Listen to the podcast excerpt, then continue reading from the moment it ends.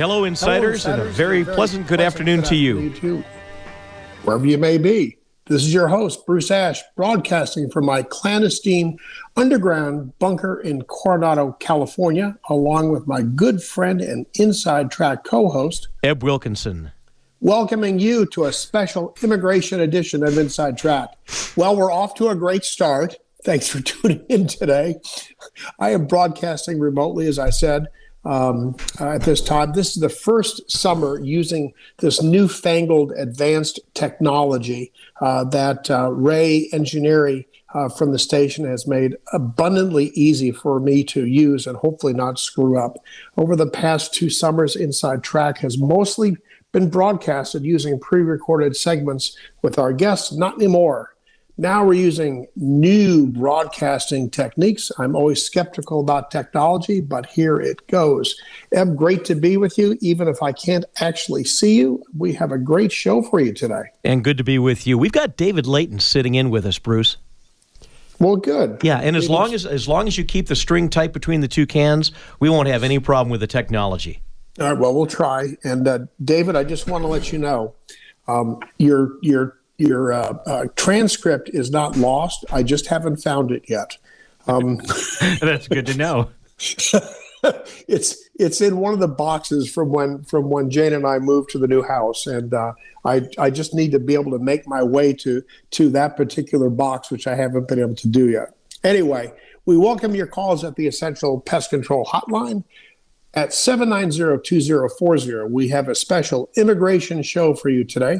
In just a moment, Heritage scholar and former DHS official Laura Reese will join us to discuss the recent statement she co-wrote with her fellow DHS former colleagues Ken Cuccinelli, Mark Morgan, James Carafano, and Mike Howell, issued about the Biden-Harris administration and what they're doing to more rapidly disperse illegal immigrants all through America, thus making their immigration adjudication that much more difficult, and why this is a problem. Laura will be with us until about 1:30. After the bottom of the hour break, former U.S. Ambassador to Mexico, Chris Landau, will join us. We'll continue our previous discussion about his tenure leading the U.S. diplomatic mission in Mexico City, with an emphasis on the changes from the successful Trump immigration policies. Eb and I are very much looking forward to continuing our conversation with Ambassador Landau. We started about a month ago. This portion of Inside Track brought to you by my co-host Eb Wilkinson and Gary Imus from Imus Wilkinson Investment Management, whose baby steps approach to your wealth management is designed so you never have to depend upon socialist security. Eb manages family wealth for my sister, and he does a fantastic job. Call Eb at 777-1911 and let him help you also. Before we get to our first guest, Laura, is she on the line yet? She's not on the line yet. Okay, well, we're going to call her. Tom's calling her right now. Yeah, we're going to call her in just a second. I do just want to take a moment or so to give you the beginning of a simple guide to understand the Hamas-Israel conflict. Somebody said, I'm having trouble explaining Israel's actions in Gaza to my friends and family. They're accusing me, this person said, and I want to understand. This is what they're saying. Why can't Israel show restraint and not bomb Gaza, especially when they have the Iron Dome to intercept most rockets? Well, imagine if you were sitting in your home out on the east side, or maybe up on the foothills, with your children and all your family together, and someone began shooting bullets into homes, killing and wounding children, firing rockets or lobbing artillery shells into the Tucson Valley. Is the correct thing to show restraint and allow all innocent people to die? You know, Hamas sent more than 4,000 rockets on Israel, both in Jerusalem, Tel Aviv, Ashdod, Ashkelon, many other cities, Ramat Gan, Kiryat Malachi. Even with the Iron Dome, there are casualties and Israelis. They're living in dread. When a siren goes off in the middle of the night, they have just seconds to rush all the children into a shelter. should Israel just accept this? And I would say that the problem is really more about the fact that when you think about it, it always takes two to create peace. And with that, we're gonna talk more about this next week. On to our first guest now, though. Eb and I are pleased to welcome back Laura Reese to Inside Track. Laura is the director of the Center for Technology Policy and Senior Research Fellow for Homeland Security at the Heritage Foundation. Laura has over 2 decades experience in the immigration and homeland security area. Laura has twice worked at the Department of Homeland Security on management and immigration policy and operations issues, most recently as acting deputy chief of staff. She's also worked in the private sector as a homeland security industry strategist and in government relations. Welcome back to Inside Track, Laura. Immigration policy has certainly changed dramatically since January 20th. Vice President Harris is the president's choice to lead on immigration. I think we are about 7 or 8 weeks since she was tasked to oversee the surge. What do you think about her remote control approach to handling the current crisis so far? Well, it's certainly not any example of leadership. She really needs to go down to the border and talk to the Border Patrol agents down there. They are the experts, and learn what the migrants are saying as they come over, as well as talk to the governments of Mexico and the Central American Northern Triangle countries to get to the root causes of this migration. Yeah. So, Laura, we live right here on the border. We see it all the time. What are you saying the root causes of the migration are? Well, it's mostly economic. Unfortunately, many of these people apply for asylum, but they're not eligible. Only about 13 to 15% end up being eligible for asylum and are granted as such. But most of these migrants are coming for economic reasons. They're coming here for jobs. They are fleeing COVID economies in their own respective countries. And unfortunately, they use asylum, which is one of our most important immigration benefits, and it gets abused. And they claim fear, and they are released into the U.S. And then under this administration, no one is being deported. No, not only are they released, the U.S. is basically doing the very end leg of the coyote's job for them, the smuggler's job. The smuggler, all he has to do is get him to the border, get him across the border, then the U.S. takes over and sends them wherever they want to go. That's right. I myself have been on a flight recently from Dallas to Washington, D.C., where 2 brand-new migrant families boarded the plane. One of them had a piece of paper with large writing on it that said, "I do not speak English. What plane am I supposed to be on?" And then they had manila envelopes with the itinerary written out for them. And this is a pattern. This is what lots of other folks are seeing on flights as well. So they're being bussed around the country. They're being flown around the country. And it's on the taxpayer dime. Absolutely. Bruce? Laura, recently you co-authored a statement with your Heritage colleagues, and I'll quote part of it. "The United States government should not be implementing or even debating policies that will encourage and facilitate more people entering this country illegally."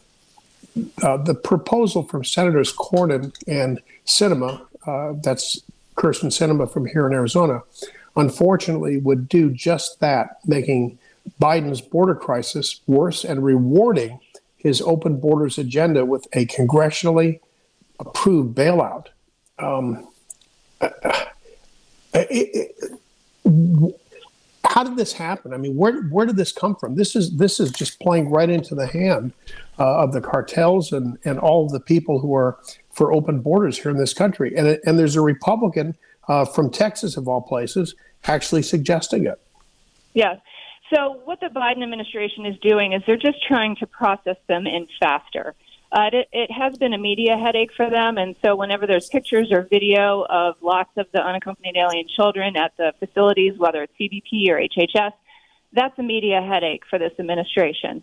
And so they're trying to process them through quicker so that it doesn't look so crowded. And then they hope that the media will go away and none will be the wiser.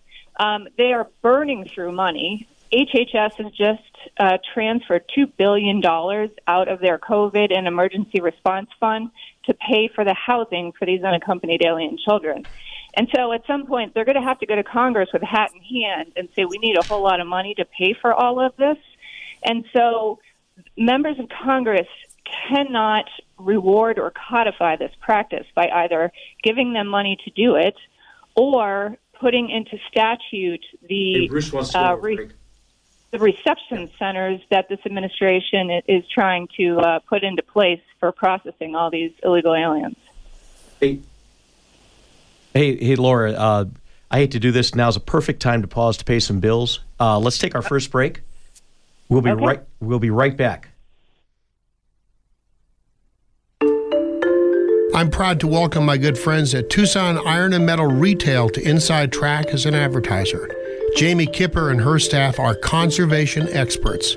They sell round and square steel tubing, metal plate and roofing materials, as well as new and used steel, aluminum, and stainless steel to ranchers, artists, interior designers, roofers, and do-it-yourselfers, just like all of the listeners here. Tucson Iron and Metal Retail is open Monday through Fridays, 8 a.m. to 4:30 p.m., and Saturdays, 8 a.m. to noon. Tucson Iron and Steel Retail, 701 East 36th Street. Call 520-209-1576 or go to TucsonIronRetail.com. And when you do call, mention this ad and receive an additional 10% discount on their already great prices. It's termite season. Hi, it's me. And bugs fear the blue trucks from Essential Pest Control. Go blue at Essential Pest Control. We'll eliminate those bugs, bees, and termites. And stop paying too much to that national provider. Buy local for great service and affordable rates. Call Essential Pest Control because termites fear the blue. Ah! Run for your life! Call for the blue trucks from Essential Pest Control. 886-3029. That's 886-3029. Or check online at EssentialPest.com. Ask not what your country can do for you, ask what you can do for your country. Wouldn't it be great if political leaders could create that country again? Learn how to do exactly that, one family at a time, with Imus Wilkinson Investment Management. Call me, Eb Wilkinson. ImusWilkinson.com. 777-1911. 777-1911. Welcome back to Inside Track. This portion of today's show brought to you by my friends Jamie and Gary Kipper from Tucson Iron Metal Surplus. Bruce talked with Gary yesterday about a bunch of steel they needed for a fence project at his new house. Everyone can find something for the home or ranch at Tucson Iron and Metal Surplus at super great prices. Go and check out what they have to offer. And don't forget, now that we're going into a spring, a summer temps, this is the time to get ahead of the desert critters and pests. Call 886-3029 for Eric Rudin and his great team at Essential to protect your home, business, and your kids and doggies. These are two great locally owned family businesses you can depend on. We do, and so should you. Welcome back, Laura. Heritage is leading source for smart immigration policy. Tell our leaders about Heritage and particularly about the scholars you work with there on smart immigration policy.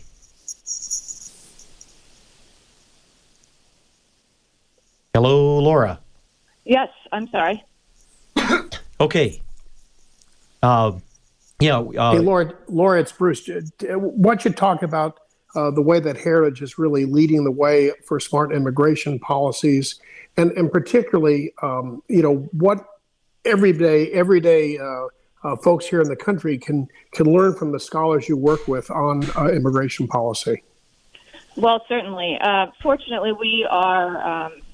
We have several visiting fellows, for example, who are right out of the Department of Homeland Security like myself, including Chad Wolf, who's the former acting Secretary of Homeland Security, Mark Morgan, who's the former acting Customs and Border Protection Commissioner.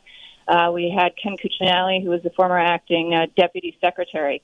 And they, along with myself and other experts in the field, we do a number of written pieces. We put out press statements. We hold public events all on the border crisis and immigration policies to try and get to sound policies that secure the country, that provide for economic freedom, and that keep Americans safe. In your recent statement, you and your Heritage colleagues also wrote, a new proposal from Senators Cornyn and Kirsten Sinema enables the Biden administration to process and release illegal aliens into the U.S. more rapidly, provide illegal aliens with legal counsel, and transport them across the locations of the United States upon their release. We talked about that earlier, all paid for by the U.S. taxpayers. What effect is this going to have on our country and also on the border? Well, it will continue to draw illegal immigration to the border, and what should be happening instead is pushing the border out. If building these processing centers, or what the Biden administration unfortunately is calling them reception centers, it's just going to keep this cycle going. And as long as they are releasing them into the U.S. and not deporting them, then communities everywhere are going to be affected by this, particularly with respect to cost, whether that is education, healthcare costs, housing, and other social services. Right now, every community is a border community because, as we talked about before, these migrants are being transported all over the country. But also, unfortunately, what goes hand in hand with this open border right now are the drugs that are coming in. And as unaccompanied alien children take up the time of the Border Patrol agents and pull them off the line, that frees up drug smugglers to cross more easily and bring in more drugs. And fentanyl seizures are up, meth is up, cocaine is up. And so these poisons are also coming to our communities all over the country, which is another reason why every town is a border town, unfortunately. Absolutely. We're seeing the drug smuggling down here in Tucson, a dramatic increase. They're with all the drugs they're catching, think about all the drugs that they're not catching. Exactly. You've got 70,000 deaths last year from overdoses alone. And when you put that into real numbers, that's like a 737 crashing every single week with all hands dying. Yes, and the administration has to know that this is happening and this is the result, and they don't seem to care. And so not only are Americans having to pay with their taxpayer dollars, they're having to pay with their lives. And it's needlessly and avoidably so. And unfortunately, unfortunately, we have the cartels operating right here in the U.S., not just south of the border. They're north of the border right now, and the Biden administration is doing absolutely nothing about that whatsoever. Yeah, it's shocking because they know the results, and you know the numbers keep going up, whether it's people or drugs, and they are not lifting a finger to change their policies. This is very intentional. They seem to be rolling the dice that it will result long-term in votes for them, which is extremely perverse. And I will also add they're doing this on the backs of children. Secretary Mayorkas of Homeland Security continues to say that he will not turn back unaccompanied alien children, and those numbers continue to go through the roof. More parents are sending their children across the border unaccompanied. It's endangering their lives. He needs to stop that messaging if they want to truly stop trafficking of children. Well, that's basic child abuse at its very core. It is. And the cartels are making $20 million a day off of it. And not just that, but off of the drugs as well. So we saw the videos of people, these caravans of people marching up to the U.S. Some of the people that I looked at, there's no way in hell they made a 12,000 or a 1,200-mile journey walking, looking in as good a shape as they did. Where are they getting the support? There are all sorts of organizations that seem to be supporting this, and you're right. There's the timing, the Biden, the backpacks, everything about it seems quite organized. And there are just so many groups with mysterious resources and funding behind it. It would behoove someone to really follow the money and see who is paying for this. But none of this is by coincidence. Yeah, I think it was on the first day of the Biden-Harris administration, an executive order was issued canceling construction of the border security fence along the southern border. You're a border security expert. Was this a good move or a malicious effort to derail immigration security? No, it wasn't a good move. The Border Patrol agents themselves had asked for that border wall. They didn't say they needed it in all 2,000 miles of the border. They said they needed it in specific areas, and that was what was being constructed. So to just stop the construction is not only makes the border less safe, it's ignoring the experts on the ground, and it costs taxpayers more money to stop the contracts. Hey, Laura, Bruce Ash again. Talk about why actions border states should be. Why should border states, as you said in your statement, be pounding the table for more and not less border security measures? Well, as you're seeing it, the border states, they're the first ones impacted. And while many migrants are transported all over the country, many more do settle down in California through Texas. And so it's very important because the federal government, whether it's Congress right now or the Biden administration, don't seem keen to start deporting people or enforcing the law. So states need to flex their muscles, whether that is using E-Verify to make sure that businesses are hiring lawful immigrants, or preventing sanctuary cities and counties within their states not issuing driver's licenses to illegal immigrants, or in-state tuition. It's basically not giving benefits to someone who's not supposed to be here.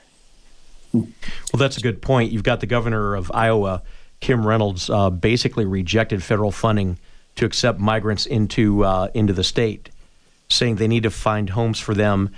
As finding homes for them is the president's problem. Yeah, that's right. I mean, immigration is largely a federal issue, but there are some areas where states can act.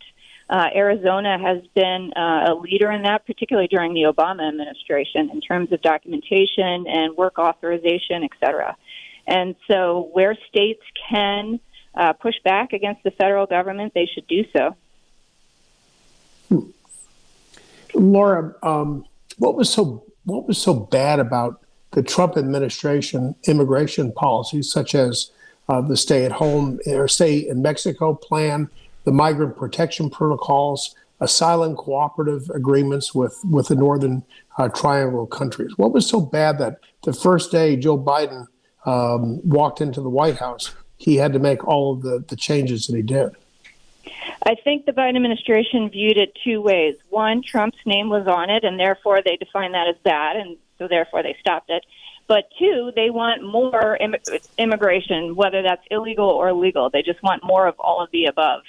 And so anything that was putting a check on that or enforcing immigration laws, they stopped. The Remain in Mexico program was very effective. It stopped the caravans of illegal immigrants that we saw coming from Central America, because migrants learned that no longer could they get to the border, claim fear, and it was their golden ticket into the U.S. for them to disappear. And so they stopped coming. And Trump was the first president in decades to use the leverage, the significant leverage that the U.S. has with respect to the governments of Mexico and the Northern Triangle countries. I mean, for decades, those countries, we've given them foreign aid, and we've taken in their illegal immigrants, which was a relief valve for those countries, and they would work here and send the remittances home. I mean, what a great deal for those countries. President Trump was the first one to come along and say, look, I need some cooperation here on migration, or you might get taxed or terrorist or, other consequences. And those governments very quickly stepped up and cooperated. They gave more cooperation than our own Congress. Yeah. So what do you believe the end game is for legal and illegal immigrants coming in here by the Dems? I don't see if there is a magic number that the Democrats want to come in and before they'll say, okay, that's good, we'll shut this down. I don't know what it is. a Gallup poll shows that 42 million people just in Latin America and the Caribbean alone want to permanently come to the U.S. Say that number again? 42 million people. Wow. Yep. And so, you know, someone should ask President Biden or Vice President Harris, how much is enough? Is there some magic number at which point they will stop, that they'll secure the border? I don't know what that is. And so in the meantime, the Republicans, conservatives, states, and U.S. citizens just need to be vocal about this, push back frequently, constantly, and exercise the rights where they can. Laura, thanks for joining us today. As you well know, Heritage Foundation is one of our favorite conservative groups anywhere in the country, leading thought leaders for conservative movement. How do our listeners find Heritage online, and how can they support the Heritage Foundation? So they can go to heritage.org, and they will see the many reports and opinion pieces written by the researchers, and can donate there. All right. Well, that's great. Laura, thanks. You're a good sport for coming on the show today. I know we had a little bit of confusion about the time, and you are our guinea pig with our new technology. Bruce is in California doing the show remotely, and Eb is in the studio. So thanks very much for being with us. Yeah, we appreciate today. It. Thanks for suffering with us. Thanks for having me. You bet. When we return, former U.S. Ambassador to Mexico, Christopher Landau, joins us for the balance of the hour. You're listening to Inside Track. Eb and I will return after these messages from our supporters. Customers come first at Tucson Iron and Metal Surplus. A lot of the cities and the counties around have initiatives for artists. I think we're one of the premier artist suppliers for steel. First Saturday of every month, you can come down early and actually go through the scrapyard across the street. It's 7 acres of metal. You can walk through with our people and pick out what you want. It's always interesting to see what the artists have done. We've done actually a couple projects with the U of A engineering department and music department, where the engineering music students came down together. They had to pick something out of the scrap, and they had to build an instrument. And we have one of those in front of the plant. Some really cool things come out of the scrap. Tucson Iron and Metal Surplus. Call 209-1579. Stop by the yard, 701 East 36th Street. Open Monday through Saturday.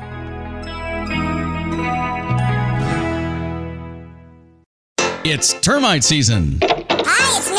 And bugs fear the blue trucks from Essential Pest Control. Go blue at Essential Pest Control. We'll eliminate those bugs, bees, and termites. And stop paying too much to that national provider. Buy local for great service and affordable rates. Call Essential Pest Control, because termites fear the blue. Run for your life! Call for the blue trucks from Essential Pest Control.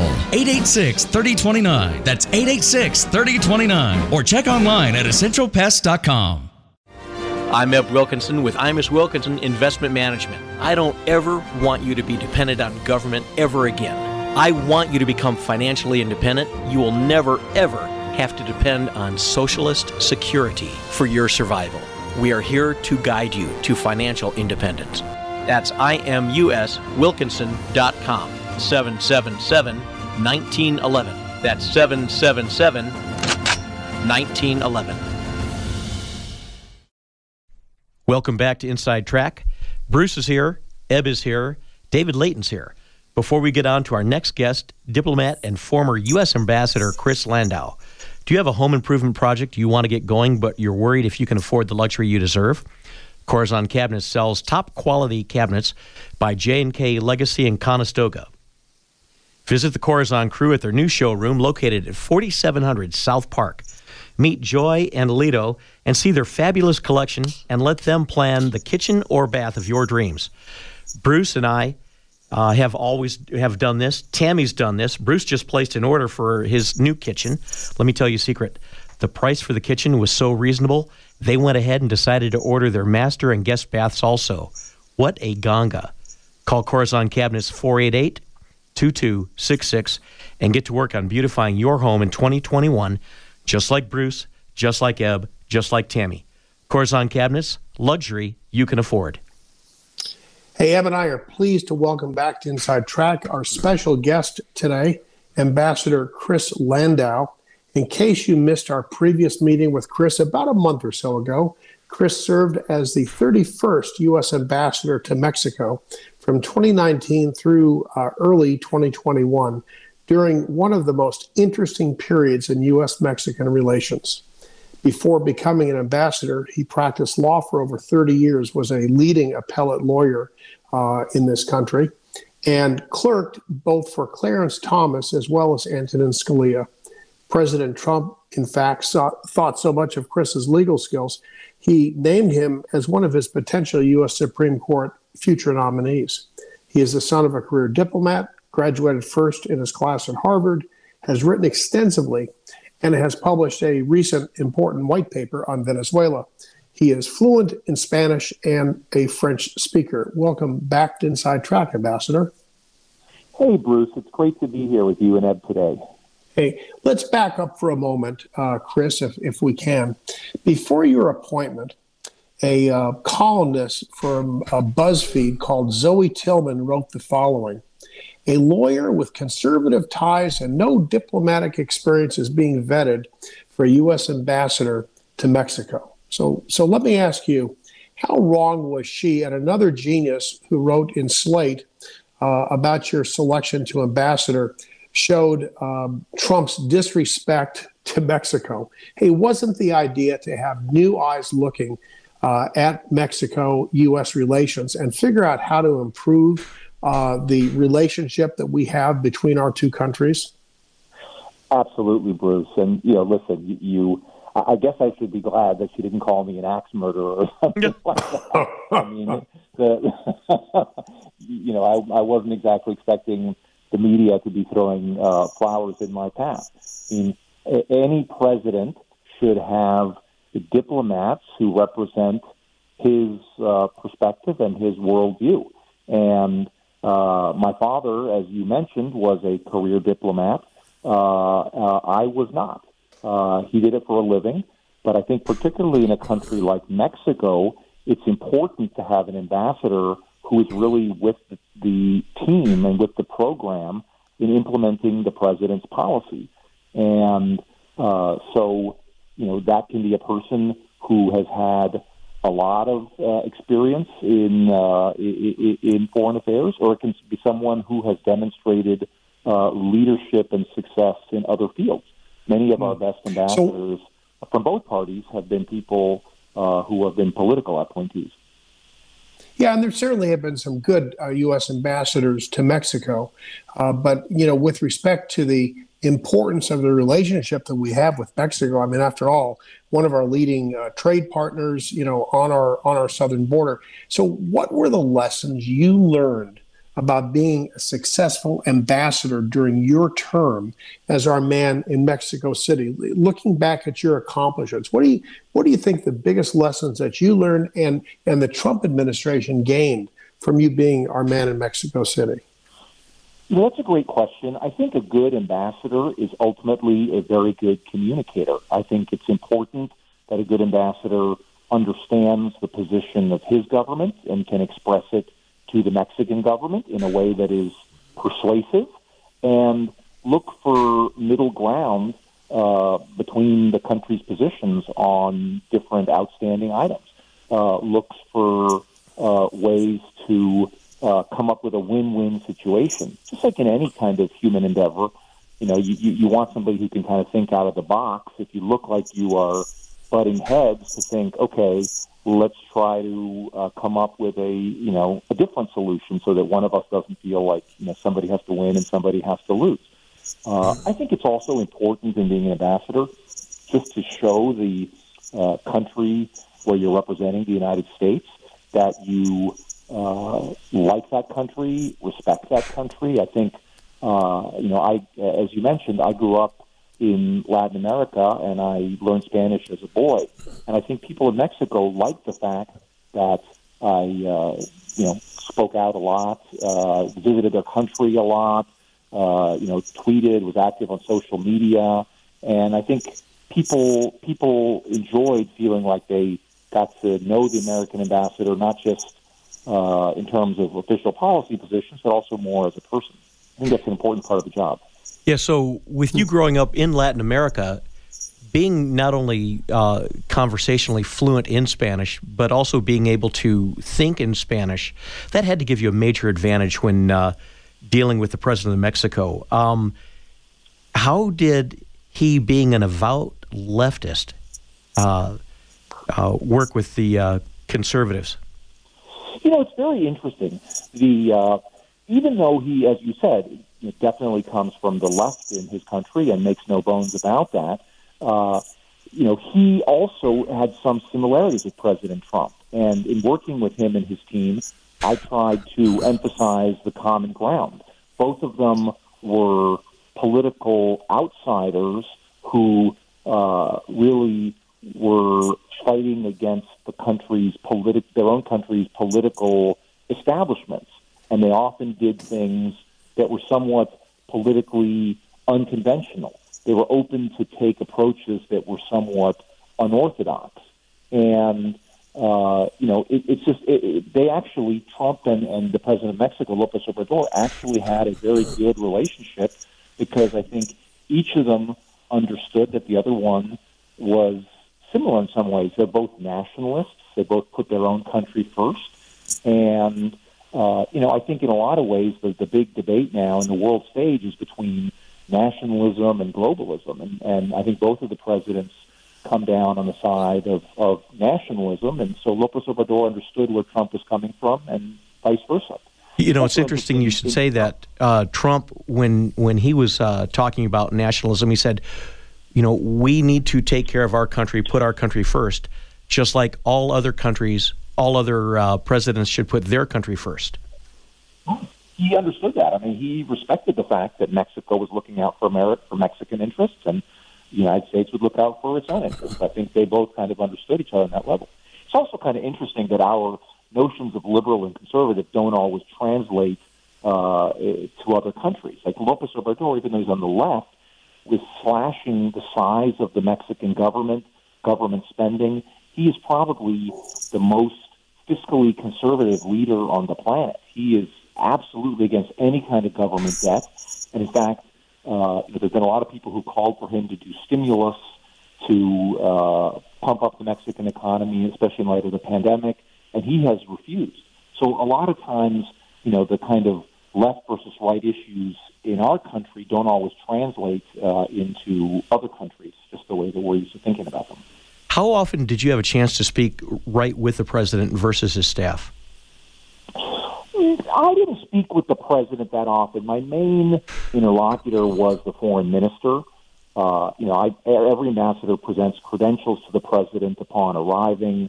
And then if I had something to bring up with the Mexican government, I would bring it up with the foreign minister. I did see the president from time to time and spoke to him about this and that. But basically, the presidents kind of talk at their level directly to each other, and my role was really to talk more to the foreign minister. Okay, so we just heard from the former DHS official and Heritage immigration scholar Laura Reese on the illegal immigration surge. The Stay in Mexico agreement was agreed to by the Mexican government. Many learned observers believe the Stay in Mexico was successful. This policy has been largely dismantled, border security fence construction halted, and since this policy, since the new president was sworn in, there have been a deluge of illegal immigrants who've come across the border into America. So I guess the question I have is whether or not Stay in Mexico was successful, and what does the future look like with an essentially open border, not just for the U.S., but for Mexico? It's a mess. I have to say, you are absolutely right that Remain in Mexico policy was implemented to prevent abuse of our asylum laws in particular. People would come from Central America, other parts of the world, and would claim to be refugees. Now, refugees has a very specific meaning under our law. That means you have to be fleeing your country because of a fear of persecution on the basis of your politics or your religion or your race. It doesn't mean anybody who's fleeing poverty or violence in their country. But that's what is really going on here. But people were gaming the system because they were being coached to say, like, well, I feared for this or that.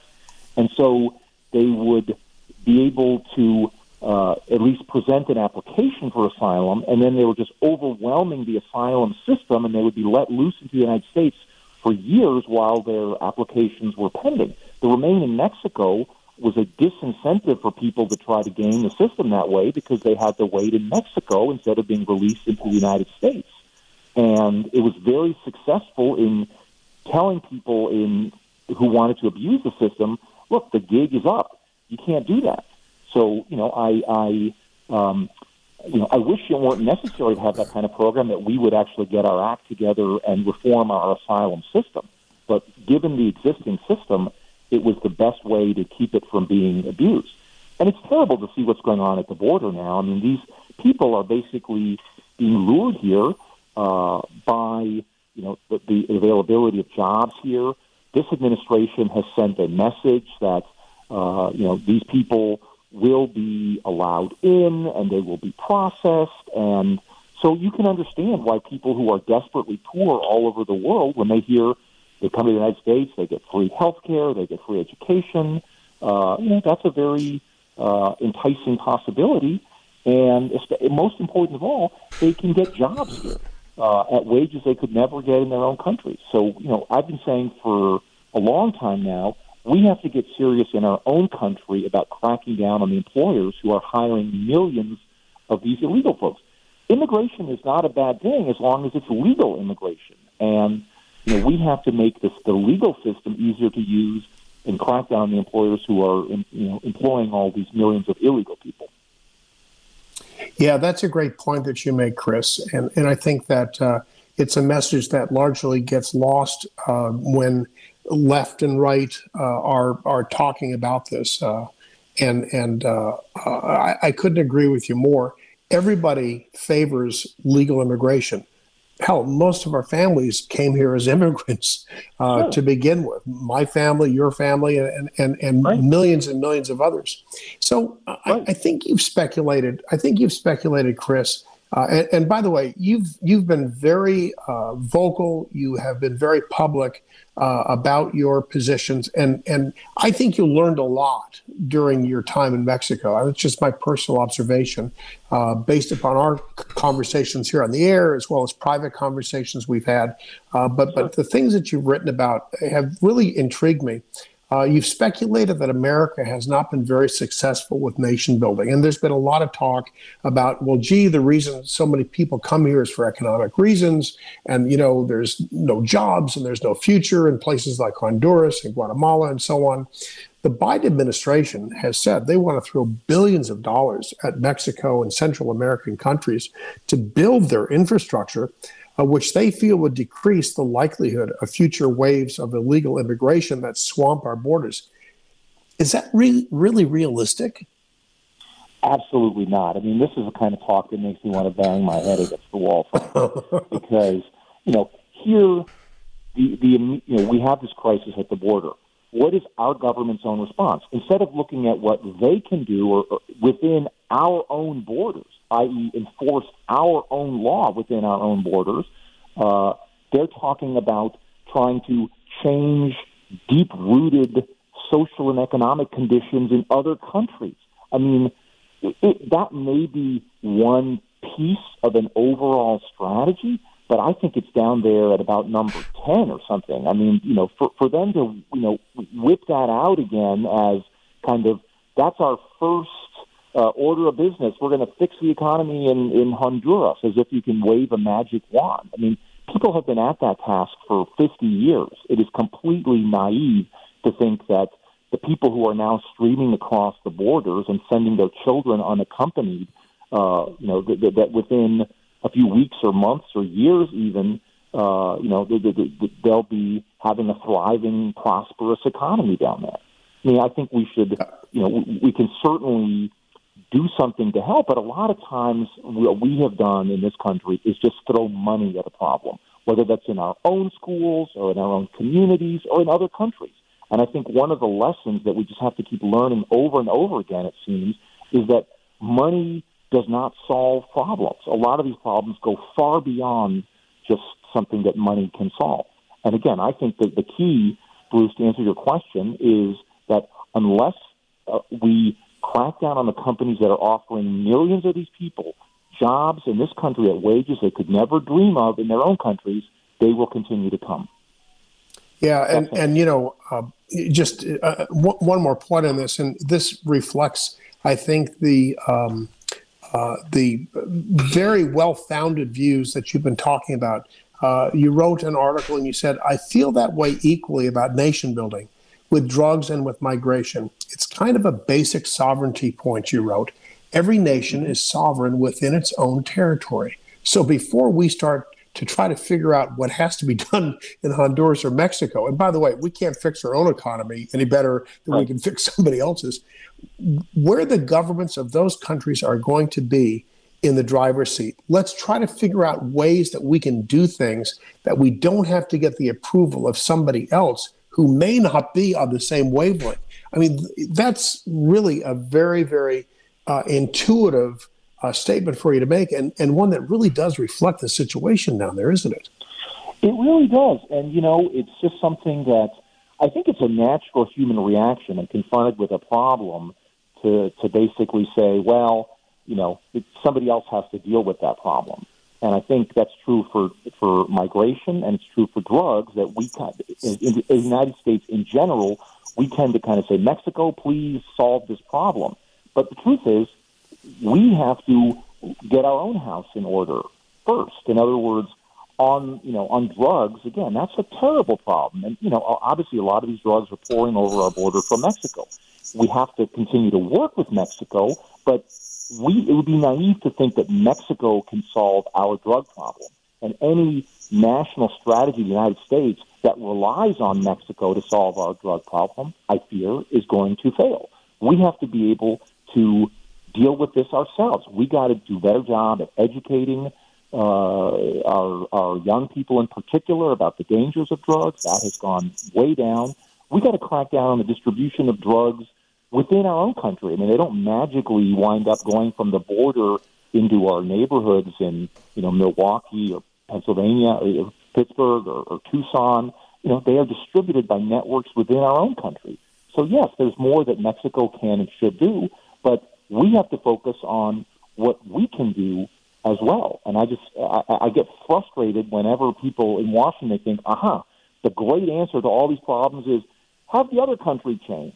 And my answer is always, no, we got to figure out, we should try to get other countries to do things as well, but we can't expect other people to solve our problems. How are Mexico's hands tied with the drug trades and the drug cartel? Well, you know, look, corruption is obviously a very big problem in Mexico. The Mexican president is probably in office, but, you know, one of his main platforms was always campaigning against corruption. And it is an ongoing problem in that country, both in terms of money and in terms of just the, threat of violence from the cartels. In a lot of parts of Mexico, law and order has broken down. And so it is, there are limits, I think, in terms of how much the Mexicans can actually do to smash these cartels. I mean, the cartels are very well entrenched. These are some of the richest and most violent, most sophisticated criminal organizations in the world. And so, you know, it is a very big challenge for Mexico. I got kind of mad at Mexico. When I was in Mexico, I would sometimes tell people, you guys don't have the luxury of just thinking this is an American problem, because it's a Mexican problem too. And we're in this together, and we need to cooperate. But, you know, my bottom line is, you know, Mexico needs to do as much as it can in Mexico, and the United States needs to do as much as it can in the United States. And then, you know, I think that way, right now, each side is always pointing the finger at the other and said, you need to do more on your side of the border. And we've just gotten in this pattern where instead of actually getting the job done, we sit there and point the finger at each other. You wrote in the New York Times about why immigrants risk their lives coming to America. Can you summarize your commentary on the why? Yeah, again, I think the why basically is primarily the pull factor of jobs in the United States. It's fairly easy for illegal immigrants to get jobs here in the United States that pay $10, $15, $20 an hour or more. You know, the best paid jobs in their countries don't come close to that. So, you know, it is, as long as that situation continues to happen and remains in place, they're going to keep coming. And I think that we should have systems like E-Verify that make it impossible for an employer to hire people in the first place without doing a very basic background check. I mean, with the technology that we have now, this should not be a controversial thing to make sure that somebody is entitled to get a job before they're given that job. It's just not that hard. But, you know, Congress has never made E-Verify mandatory across the country.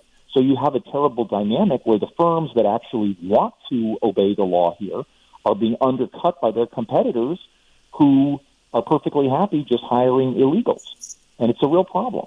So, you know, I think and again, we need a lot of this labor, but the question is, why should we have it come illegally as opposed to legally? If that's the choice, let's go with the legal option. It's a win-win situation for everyone. Yeah, Bruce and I both own companies. We both do E-Verify. It's not that much of a pain in the butt. There are some glitches, but, you know, it is what it is. Hey, we're down to our last 1 minute and 50 seconds. In our remaining time together, how secure is American sovereignty today? I think American sovereignty today is at serious risk. I think the most basic element of sovereignty is being able to control your own borders. I don't think anyone can say at this moment that we are in control of our southern border. So I think that is a very big problem as an American. Anything left you want to get out to people? Look, I think that, you know, we've been talking a lot about kind of gloom and doom topics and you know, migration, drugs. Those are real challenges in our relationship. But I think Americans should understand that there's a lot of upside in our relationship with Mexico. It's a country of 130 million people. It's got, you know, a very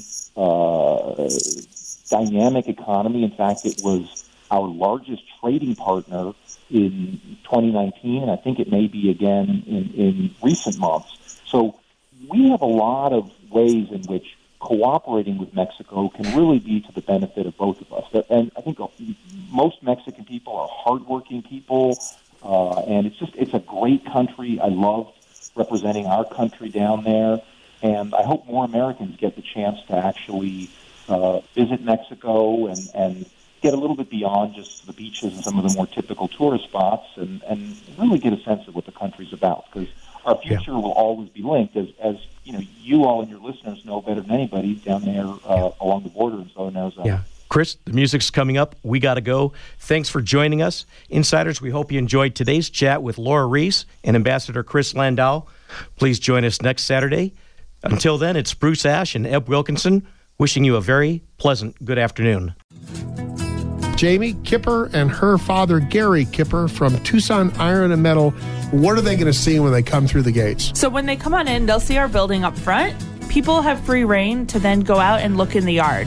So it's not a typical scrapyard with a ton of big machinery. We have a couple of forklifts around, but that's about it, just to help move material. So when you come in, it's all organized by material, whether it's square tubing, angle iron, roofing, and then there is a pile in the back, which is still organized and easy to get through, but that's stuff that comes over from the scrap. So we're unique in that we get stuff in from the scrap, which a lot of artists and people will like or reuse, whether it's a sink that someone needs for their house. We sell literally anything made of metal. Tucson Iron and Metal Surplus. Call 209-1579. Stop by the yard, 701 East 36th Street. Open Monday through Saturday. Ask not what your country can do for you. Ask what you can do for your country. Wouldn't it be great if political leaders could create that country again? Learn how to do exactly that, one family at a time. with Imus Wilkinson Investment Management. Call me, Eb Wilkinson. ImusWilkinson.com. 777-1911. 777